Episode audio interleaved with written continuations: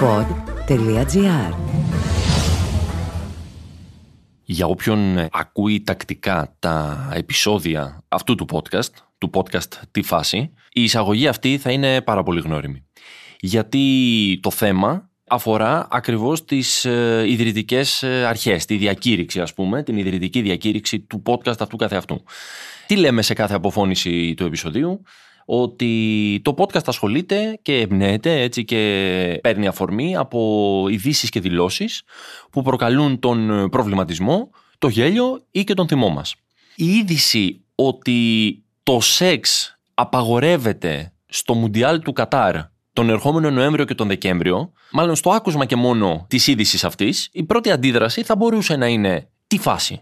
Δηλαδή, τι εννοείς με αυτό, ρε παιδί μου, πώς μπορεί να ελεγχθεί αυτό το πράγμα; Τι πάει να πει απαγορεύεται το σεξ κατά τη διάρκεια του Μουντιάλ στο Κατάρ. Δεν ξέρω αν προκαλεί γέλιο, αν προκαλεί θυμό, αν προκαλεί προβληματισμό, αν τα προκαλεί όλα μαζί. Σίγουρα, εντάξει, κάτι από όλα αυτά αφορά.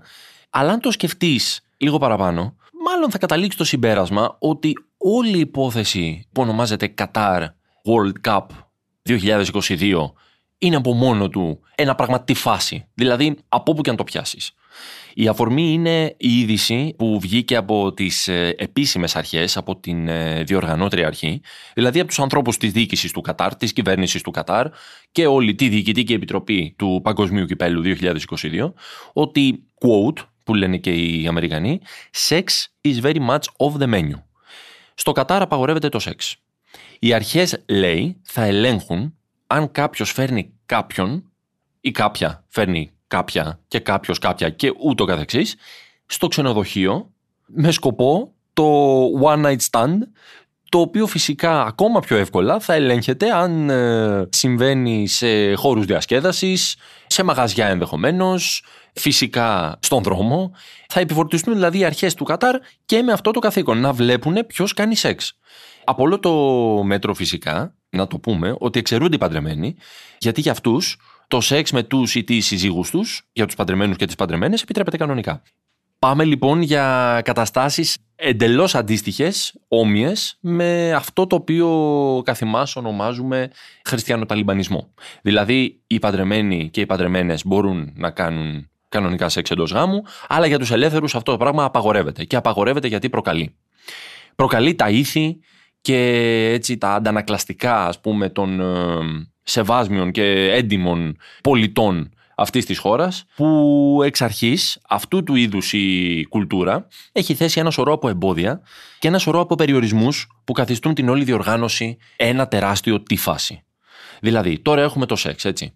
Δεν πάει πολύς καιρός από τότε που μάθαμε ότι κατά τη διάρκεια του Μουντιάλ θα απαγορεύονται στους δρόμους, στις πλατείες, ε, υπαίθρια, γενικώς εκτός σταδίων, εντός σταδίων ή οπουδήποτε, τα υπαίθρια πάρτι, οι γιορτές. Αυτό το χρώμα, αυτό το μοναδικό χρώμα το οποίο φέρνει ο καθένας από τη χώρα του, από την Αργεντινή ή το Εκουαδόρ, από τη Δανία ή την Κίνα, από την Αυστραλία ή την Ελλάδα, την Ισπανία, την Νορβηγία, ανάλογα με τον τόπο καταγωγής των φιλάθλων.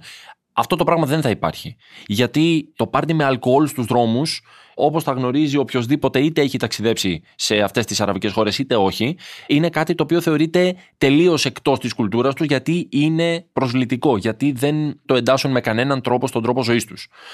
Άρα, μάνι μάνι, απαγορεύεται η γιορτή σε μια εποχή, σε ένα διάστημα 28 ημερών που γιορτάζει το ποδόσφαιρο, υποτίθεται έτσι. Μιλάμε για το μεγαλύτερο τουρνουά στον κόσμο.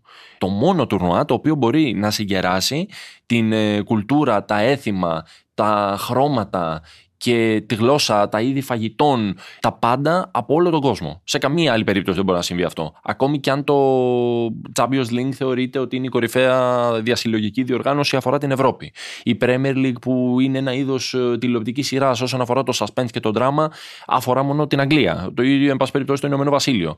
Το Μουντιάλ αφορά τους πάντες και διοργανώνεται φέτος σε μια χώρα που δεν θα αφορά τους πάντες. Γιατί είναι μια αραβική χώρα στην οποία αυτά απαγορεύονται. Επίσης, δεν πάει πολύς καιρός από το απαγορευτικό το οποίο υψώθηκε για την LGBTQ κοινότητα. Ο στρατηγός Αμπτουλαζίζ Αμπτουλάχ Αλανσάρη, ο οποίος είναι ο υπεύθυνος του Υπουργείου Εσωτερικών όσον αφορά τη διοργάνωση του Μουντιάλ και προφανώς ένας πάρα πολύ ισχυρός άνθρωπος στη χώρα, με τις δηλώσεις του αποσαφήνισε οποιαδήποτε γκρίζα ζώνη θα μπορούσε να θεωρεί ότι υπάρχει κάποιος όσον αφορά τη διοργάνωση. Μην έρθετε να προκαλέσετε. Ελάτε να δείτε το ματ. Σας περιμένουμε. Δεν θέλουμε όμως πολιτικές ή άλλες διαδηλώσεις. Αν εγώ, λέει, κατεβάσω μία σημαία LGBTQ που θα σηκώσει κάποιος, δεν είναι επειδή θέλω να τον προσβάλλω ή του το απαγορεύω. Αλήθεια. Θα το κάνω για να τον προστατέψω. Δεν μπορούμε να αλλάξουμε τους νόμους της χώρας για το Μουντιάλ που κρατάει 28 ημέρες. Και αναρωτιέσαι, Δηλαδή, υπάρχει το ενδεχόμενο να γίνουν επεισόδια για αυτό το πράγμα. Αυτό έχει σχέση με το ποδόσφαιρο, έχει σχέση με την γιορτή την οποία περιγράψαμε, έχει σχέση με το νόημα του παγκοσμίου κυπέλου. Τι σχέση έχει με όσα θα γίνονται στα γήπεδα; Στα γήπεδα που οι ποδοσφαιρόφιλοι θα σπεύσουν για να παρακολουθήσουν ε, για τελευταία φορά ενδεχομένως. Τον Μέση και τον Ρονάλντο, με μεγάλη αγωνία να δουν τι έχει να μας πει ο Κίλιαν Εμπαπέ για δεύτερη συνεχόμενη διοργάνωση, να δουν μεγάλους παίχτες, να δουν σπουδαίες ομάδες, να δουν προπονητές, να ασχοληθούν με τους ομίλους, ποιος περνάει από τον έναν όμιλο, ποιον πέφτει στον επόμενο. Αμυγός ποδοσφαιρικά πράγματα, πράγματα που μας λείπουν παρεπιπτόντως φέτος το καλοκαίρι, γιατί, γιατί το Μουντιάλ θα γίνει χειμώνα. Δηλαδή, ας πάμε από αυτή την οπτική, έτσι. Μιλάμε για ένα Μουντιάλ το οποίο θα γίνει χειμώνα. Κάτι το οποίο αν το έλεγε σε κάποιον πριν από 15, 20, 30 χρόνια θα σου έλεγε ότι είναι αδύνατον. Και μάλλον θα το λέγανε ακόμη και οι πλέον σχετικοί, οι πλέον ε, ενασχολούμενοι με το χώρο. Ότι πώς είναι δυνατόν να βάλουμε ένα Μουντιάλ μέσα στην καρδιά του χειμώνα. Οι διοργανώσεις γίνονται άνω κάτω. Το Champions League ξεκινάει νωρίτερα για να τελειώσει η πρώτη φάση νωρίτερα. Τα πρωταθλήματα διακόπτονται. Για τους ποδοσφαιριστές δε, κανείς δεν δίνεται κάρα. Είτε παίζουν 11 μήνες συνεχόμενα μπάλα, είτε παίζουν 12 μήνες συνεχόμενα μπάλα, είτε δεν σταματάνε καθόλου. Περνάνε σε δεύτερη μοίρα. Τα περιστατικά σαν αυτό του Christian Eriksen πέρσι το καλοκαίρι στο Euro προφανώς δεν συγκινούν κανέναν. Το πιθανότερο είναι ότι απλά θα ληφθούν σοβαρά μέτρα για να υπάρχουν ασθενοφόρα στα γήπεδα για να μαζέψουν τον επόμενο Eriksen, γιατί είναι μαθηματικά βέβαιο ότι θα υπάρξει ο επόμενος Eriksen. Όχι στο Μουντιάλ απαραίτητα, μπορεί πριν από αυτό, μπορεί μετά από αυτό, αλλά με το ρυθμό με τον οποίο παίζουν οι ποδοσφαιριστές, σίγουρα θα υπάρξει επόμενος Eriksen. Και κατά τα άλλα, κανείς δεν ασχολείται με αυτό το πράγμα. Μιλάμε λοιπόν για ένα Μουντιάλ το οποίο διοργανώνεται χειμώνα. Ένα Μουντιάλ το οποίο θα διοργανωθεί σε γήπεδα για την ανέγερση των οποίων έχασαν τη ζωή τους 7.000 και πλέον εργάτες. Την θλιβερή αυτή είδηση συνοδεύει και η δήλωση του Ινφαντίνο, του Προέδρου της FIFA, του Τζιάννη Ινφαντίνο, για την αξιοπρέπεια την οποία έδωσε η FIFA σε αυτούς τους εργάτες να δουλέψουν, παρότι σκοτώθηκαν υπό τις αντίξωες συνθήκες στις οποίες κλήθηκαν ε, να δουλέψουν. Έχουμε ξενοδοχεία λοιπόν να αρνούνται σε μέλη της LGBTQ κοινότητας τη δυνατότητα να κλείσουν δωμάτια. Γιατί δεν θέλουν να τους ε, ικανοποιήσουν τα όποια αιτήματα ας πούμε, έχουν να κάνουν και δεν θέλουν να τους φιλοξενήσουν. Τον Γενικό Γραμματέα του Υπουργείου Εσωτερικών να σηκώνει απαγορευτικό και να τους ξεκαθαρίζει ότι στην ουσία δεν είστε ευπρόσδεκτοι. Ελάτε, αλλά μην μιλήσετε, μην σηκώσετε σημαίες, μην εκφραστείτε, κοιμηθείτε με όποιον θέλετε στα δωμάτια σας, αλλά δεν θέλουμε να μας προκαλέσετε γιατί δεν είμαστε τόσο φιλόξενοι όσο θα πιστεύατε ότι είμαστε για να αναλάβουμε ένα Μουντιάλ μέσα στο καταχύμωνο σε μια διοργάνωση οποία εξ αρχής προκάλεσε άλλο με την υπόθεση διαφθοράς του Σεπ Λάτερ για την ανάθεση στο Κατάρ το μακρινό πια 2010. Ο Σεπ Μπλάτερ ήταν ο πρώην πρόεδρος της FIFA, ο οποίος είχε καταγγείλει ότι ο Μισέλ Πλατινί, ο τότε πρόεδρος της UEFA και μετέπειτα πρόεδρος της FIFA, ψήφισε υπέρ του Κατάρ κατόπιν αιτήματος του τότε Γάλλου προέδρου Νικολά Σαρκοζή. Δηλαδή, από όποια άποψη και να το δεις, από όποιο κοτσάνι και αν προσπαθείς να το πιάσεις, η υπόθεση του Μουντιάλ 2022 στο Κατάρ σου δημιουργεί μια αποστροφή. Δεν χρειάζεται να είσαι γκέι για να το πεις αυτό. Φυσικά δεν χρειάζεται να είσαι γυναίκα για να θυχτείς από το γεγονός ότι σε αυτή τη χώρα ζουν με τις μπουρκες να τους κρύβουν τα πάντα, πέραν των βλεφάρων και των φρυδιών τους και φυσικά του χρώματος των ματιών τους. Αυτό είναι το μόνο πράγμα το οποίο δεν κρύβουν. Δεν χρειάζεται να είσαι ακραίος δικαιωματιστής.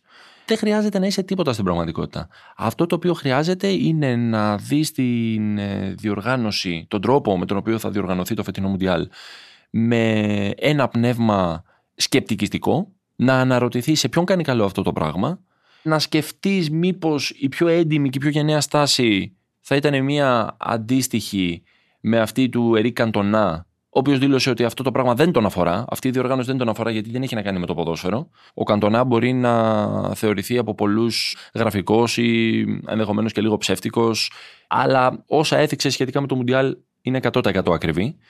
Και τελικά να αναρωτηθούμε εμείς οι φίλαθλοι, εμείς οι οποίοι για ένα καλοκαίρι έχουμε μείνει χωρίς μεγάλη διοργάνωση, περιμένοντας τη μεγάλη διοργάνωση του καλοκαιριού, τι σημαίνει Μουντιάλ 2022 και με πόσο ελαφρά καρδιά θα σπέψουμε να το καταναλώσουμε εμπορικά, είτε ταξιδεύοντας και στην ίδια τη χώρα, γιατί πολλοί μπορεί να έχουν και αυτή την πρόθεση, ακόμη και από τη χώρα μας, και να σκεφτείς ποιο μπορεί να είναι το μέλλον ενός ποδοσφαίρου το οποίο δεν νοιάζεται για τους ίδιους του τους φιλάθλους. Δεν είναι ότι πολιτικές ή ακτιβιστικές ε, κοινότητες και κινήσεις έχουν χώρο σε όλα ανεξαιρέτως τα γήπεδα στον κόσμο και το Κατάρ έρχεται να δημιουργήσει το πρόβλημα. Αλλά το γεγονός ότι αυτός ο ζόφος πλέον αφορά μια γιορτή που είχαμε μάθει ότι ανήκει σε όλους, μάλλον καθιστά το μέλλον ακόμα πιο σκοτεινό.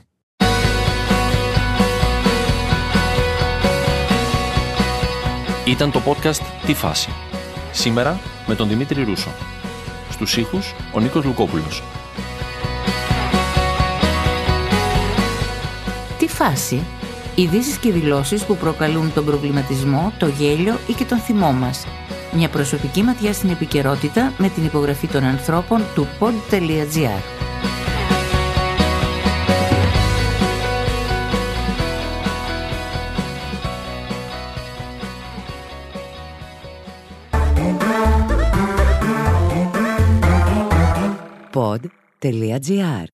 Το καλό να ακούγεται.